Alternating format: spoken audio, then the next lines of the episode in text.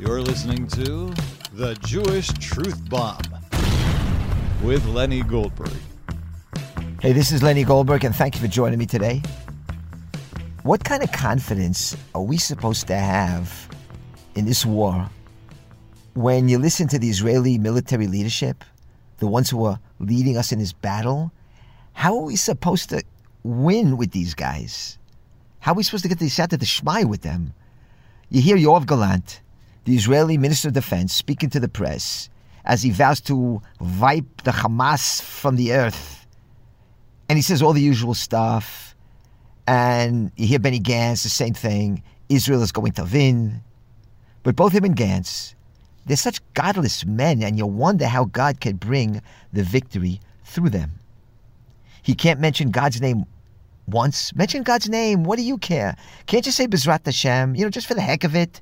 Bezrat Hashem, we will win. Can't you just throw that in to make us feel better? You know, even Bibi does it before the elections to get the religious vote. You'll, you'll, hear Bibi say, Bezrat Hashem, Ninatseach. But not these guys. They can't even say it now. The Arab leaders, the secular ones even, they say it all the time. Allah is on their lips. Constantly. Allah, Allah this, Allah that. But the leaders of Israel? Godless, pygmies and dwarfs. And the worst thing is, they're willing to put Jewish soldiers, Jewish soldiers in harm's way in order to prevent civilian casualties. You see, they're worried about the Gazan civilians. Civilians? The civilians, yeah, the ones who voted for the Hamas. Let me tell you something about the Hamas. This is not a movement with uniforms and a list of activists that you can get to. It's a grassroots movement. It's what you call Amami. It's Islam. It's an entire population. And that's the farce in saying that the goal is to wipe out the Hamas, as if the Hamas was an official membership movement. There's no such thing. It's Amami. It exists from the bottom up. Do you know that the Jewish prisoners who were paraded in the center of Gaza, they were paraded in front of the applauding multitudes of gleeful Arabs. That's the Arab civilians we're talking about. So we can't expect much from these generals. But, you know, you'd expect more from the rabbinical leadership, from the spiritual side of things, like telling us how we're supposed to fight the war. What's the Jewish way in fighting this war? Are we supposed to show restraint? Is that the Jewish way? Worrying about collateral damage? That's the Jewish way? And I want to bring some Jewish sources because Judaism has a whole lot to say about this. How to fight an enemy. There's a verse in Deuteronomy, chapter 20, the first verse in chapter 20, Deuteronomy, which means when you go to war against your enemies. That's the verse. So the sages ask, what is meant against your enemies? What do you mean when you go to war against your enemies? Of course you go to war against your enemies. You don't go to war against your friends. So this is what they answer in Midrash Tanchuma, Shoftim. It says like this Go against them as enemies, and know that they are enemies, and just as they will show no mercy to you, do not show mercy to them. That is, the sages are telling us here if they get the upper hand, they're not going to show mercy. They're going to torture you. They're going to rip you open while you're alive. So keep that in mind when you go out to war and have no mercy. Now, the Sifri adds the following, and I quote it You are going against your enemies, not against your brothers. This isn't Ju- Judah against Shimon or Shimon against Judah. That is, if you fall captive, they will have no mercy on you. It's against your enemies they are waging war. And if you fall into their hands, they will have no mercy. So that's Chazal telling us right off the bat what's happening today to keep in your mind what they'll do to you if they win. Okay, but you could say, well, that's regarding the enemy soldiers. What about the innocent civilians? Well, there is no such thing as civilians in time of war. Give you something what it says in Chazal that we learn in the Midrash in Egypt, in the plague of the firstborn. The verse says like this: that all the Egyptian firstborn they were smitten by the plague of the firstborn from the bo- from the firstborn of Paro to the firstborn in the dungeon. That's the verse. All the firstborn were smitten, from the Bechor, the firstborn of Paro, to the firstborn in the dungeon. And the sages ask, again, in Midrash Tanchuma, why did the firstborn in the dungeon, why did they also get punished? What sin did, what sin did they commit? They're sitting in an Egyptian jail, suffering from the Egyptian regime. So why should they get whacked too? And the sages answer, because every decree that Paro decreed, they rejoiced. As it says in Proverbs chapter 17, Hasamech la'aid. He who is glad about the calamity shall not go unpunished. That's a verse in Proverbs, King Solomon, Hasamech la'aid lo. That is, with every decree of the Hamas, the Gazans, they're happy. They support the Hamas. They voted for the Hamas. They're rooting for them. That's all it takes for them to be guilty. You'll never have a situation where all the citizens take up arms, all of them. Because the average citizen, he's got to go to work, he's got to change diapers, he's got to buy batteries at the drugstore, okay? He's not going to get up and fight, but he's rooting for the guys who are fighting.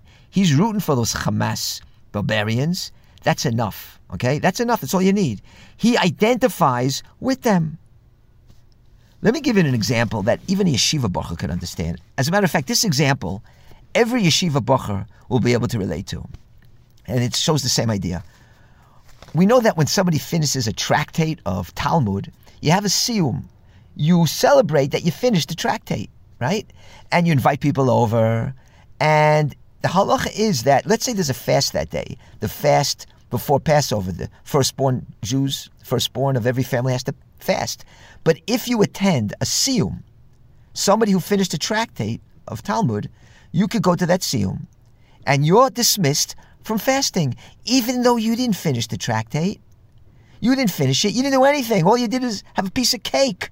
When he celebrated his siyum, you participated in it. You rooted for him. You rejoiced in it. And you're dismissed from the fast just like him because you're happy for him. You share with him in his joy, so you're partner to it. So you're patur from fasting. You get the analogy? The yeshiva bacher's got to love this one. You don't have to take up arms to be guilty. You don't have to finish the siyum personally, and you still get the credit for it. Get it? You have that in the Kedusha way and in a Tuma way. Okay, okay, so that's the regular civilians, but what about the the little babies, the Gazan babies. You might be worried about them. Well, listen to what King David says in Psalms 137 and get ready for this one because you're not going to like it. So, if you want, you can hold your ears, put your fingers in your ears. Can you, you might not uh, be able to handle this. It says like this in Psalms 137 David, in this psalm, he wants revenge against the Babylonians for tormenting the Jewish people. And this is what he says O daughter of, ba- of Babylon, doomed to destruction, praiseworthy is the one who repays you according to what you have done to us. Praiseworthy is the one who seizes your infants and dashes them against the rocks. You hear that one? That's King David unfiltered. And I'll say it again. And by the way, this is what we say before benching. You know, after we eat a meal, we have to do Birkat Hamazon. We we uh, give the blessings over the uh, bread that we just ate. And if you look at a lot of uh, the uh, Shirion there, you'll see this particular psalm. After you uh, ate, this is going to give you a better appetite. You know, doesn't doesn't bother your appetite at all. King David says like this. I'll say it again. O daughter of Babylon, doomed to destruction. Praiseworthy is the one who repays according to what you have done to us. Praiseworthy is the one who seizes your babies and dashes them against the rocks. Check that out in Psalms 137. What are we saying here? You did that to our babies, we're going to do it to yours. Eza Kitzoni, David HaMelech, what an extremist. So, you know, if you have problems with this, if you have mercy on the Gazan babies, that's your problem. It's not David HaMelech's problem. It's not Judaism's problem. You have issues with this you have to work on yourself because you have to bend your neck and accept the yoke of heaven, even things that might not seem tasteful to you, because you're such a nice person, a nice guy. You think the Torah always has to be nice, but that's your mistake. The Torah is not always nice. So you have to accept the parts of Judaism that will that go against your grain. That's your avodah. If you can't deal with this, that's your problem. That's your avodah. You got to work on yourself. I want to talk now about the American backing of Israel and all this. And it seems so nice. And Biden is saying just nice words. And he's talking about his meetings with Golda Meir. And you get that warm and fuzzy feeling of the beautiful alliance between Israel and America. And America's with us. Don't worry about it. Well, don't be fooled by it because you have to know what happened before this. As soon as Joe Biden took power in January 2021, do you know what he did? He resumed the massive subsidies to the Arabs that Donald Trump had canceled. Biden ignored the warnings of his own State Department and he sent money to the Hamas, what he called human, humanitarian aid. He brought back the pay for slay He's fueling this Arab terror. Biden and America are fueling the Arab terror. Forget about the six billion dollars that he's supposed to give to Iran. Forget about that. What Biden did was that he totally rejuvenated the Iranian economy that Trump had on its knees because the Iranian economy was crippled under Trump.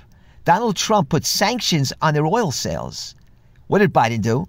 comes into power, the first thing he does, he changed all that. He canceled the sanctions against Iran, and they've received over $50 billion that's flowed to them since Biden took over. He rebuilt the Iranian war machine and the Hamas war machine. So when Biden comes and makes these speeches, words are cheap. If you really wanted to help, he would store the sanctions that Trump put in. And you know, this is classic Esau. America is Esau, right? USA, Esav, Esau, like the pig. He comes at you like he's kosher. He shows you his cloven hooves, that is a sign of kashrut. He's saying, Look, look, I'm kosher. That's Biden. Look, I'm kosher. Saying all these nice things while he's stooping the Arabs with billions and that's what's made the Hamas and the Hezbollah much more formidable than they ever were. Finally, talking about anti Semitism, I know people outside of Israel are feeling much safer than the Jews inside Israel, for sure. People are dying to get out of Israel, trying to get flights, save themselves. But isn't it easy to see how things can be turned around? Because what's going to happen? Well, the memory of the slaughter of the Jews, it's slowly going to fade.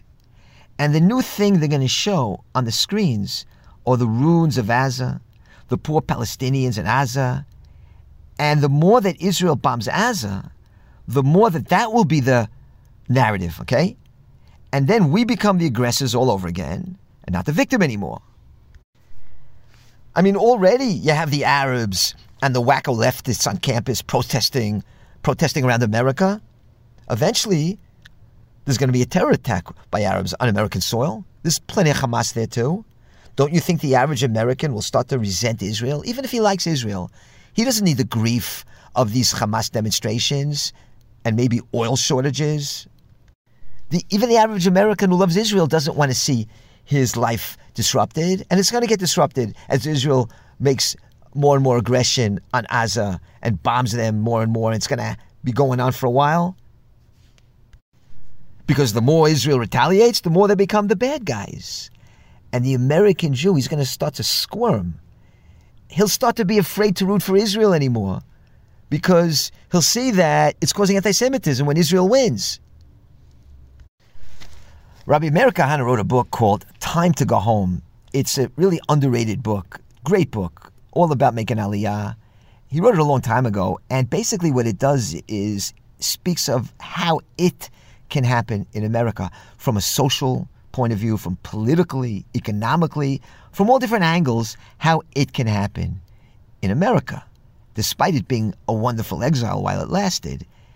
And he explains in the book the psychology of it, how the Holocaust, how that caused a temporary embargo on Jew hatred. See, the Holocaust was so horrible that in America, of course, after something like that, it was hard to be an anti Semite. I mean, the stench of Auschwitz was still in everyone's nostrils. And so, you know, Jew haters had slim pickings. But what changed? Well, time passed. That that's enough to make the memory fade and the stench weaken. But what what happened even more was that the Jews suddenly became winners. You had Israel, they're winning wars. They're not the underdog anymore. You see? They're the aggressors now. And so the Jew hatred can come back in style again. Well, you have the same pattern here. When we were slaughtered, last Shabbat, yeah, it's hard to be a Jew hater. But then we go on the offense. We start to win a little bit.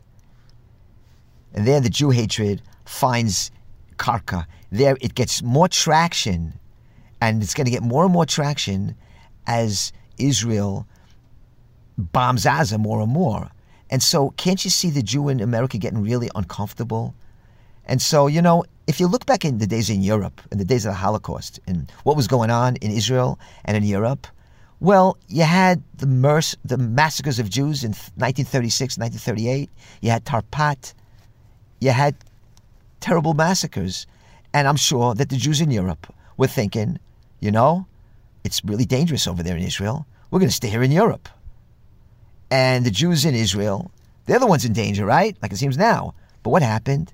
What happened in the end? Well, we know what happened. Europe became the hellhole it was, and Israel became the haven. And so things are going to turn around quickly. And do you really think that Hashem is going to make Israel less safe than the exile? Of course not. That's it for me. I'd like you to listen to my Bible classes. You can Google Lenny Goldberg's Bible classes, and there you'll really get a picture of what a real Jewish soldier is. It's not Yoav Gallant, it's not Benny Gantz, it's David and Yoav and Avner and Saul. They didn't make a cheshbon what the Goyim are going to say. They invoked Hashem's name in everything they did, and that's why they succeeded.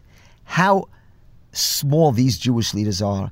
We have to hope that somehow they can bring us to victory. How? I don't know how. Why would Hashem through them bring victory? We can only hope that he did it through Ahab sometimes. You know, King Ahab was a wicked king, but he brought victory to the Jewish people because sometimes the Chilul Hashem is so great that Hashem brings victory, lolamanenu, not for our sake, but for his sake. So we have to pray that Hashem bring the nikama for your sake.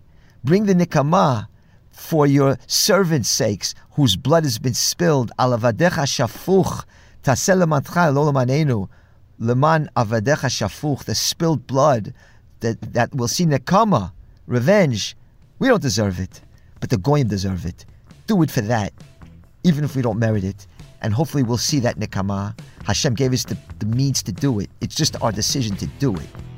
Bizrat Hashem, it'll happen. See you next week.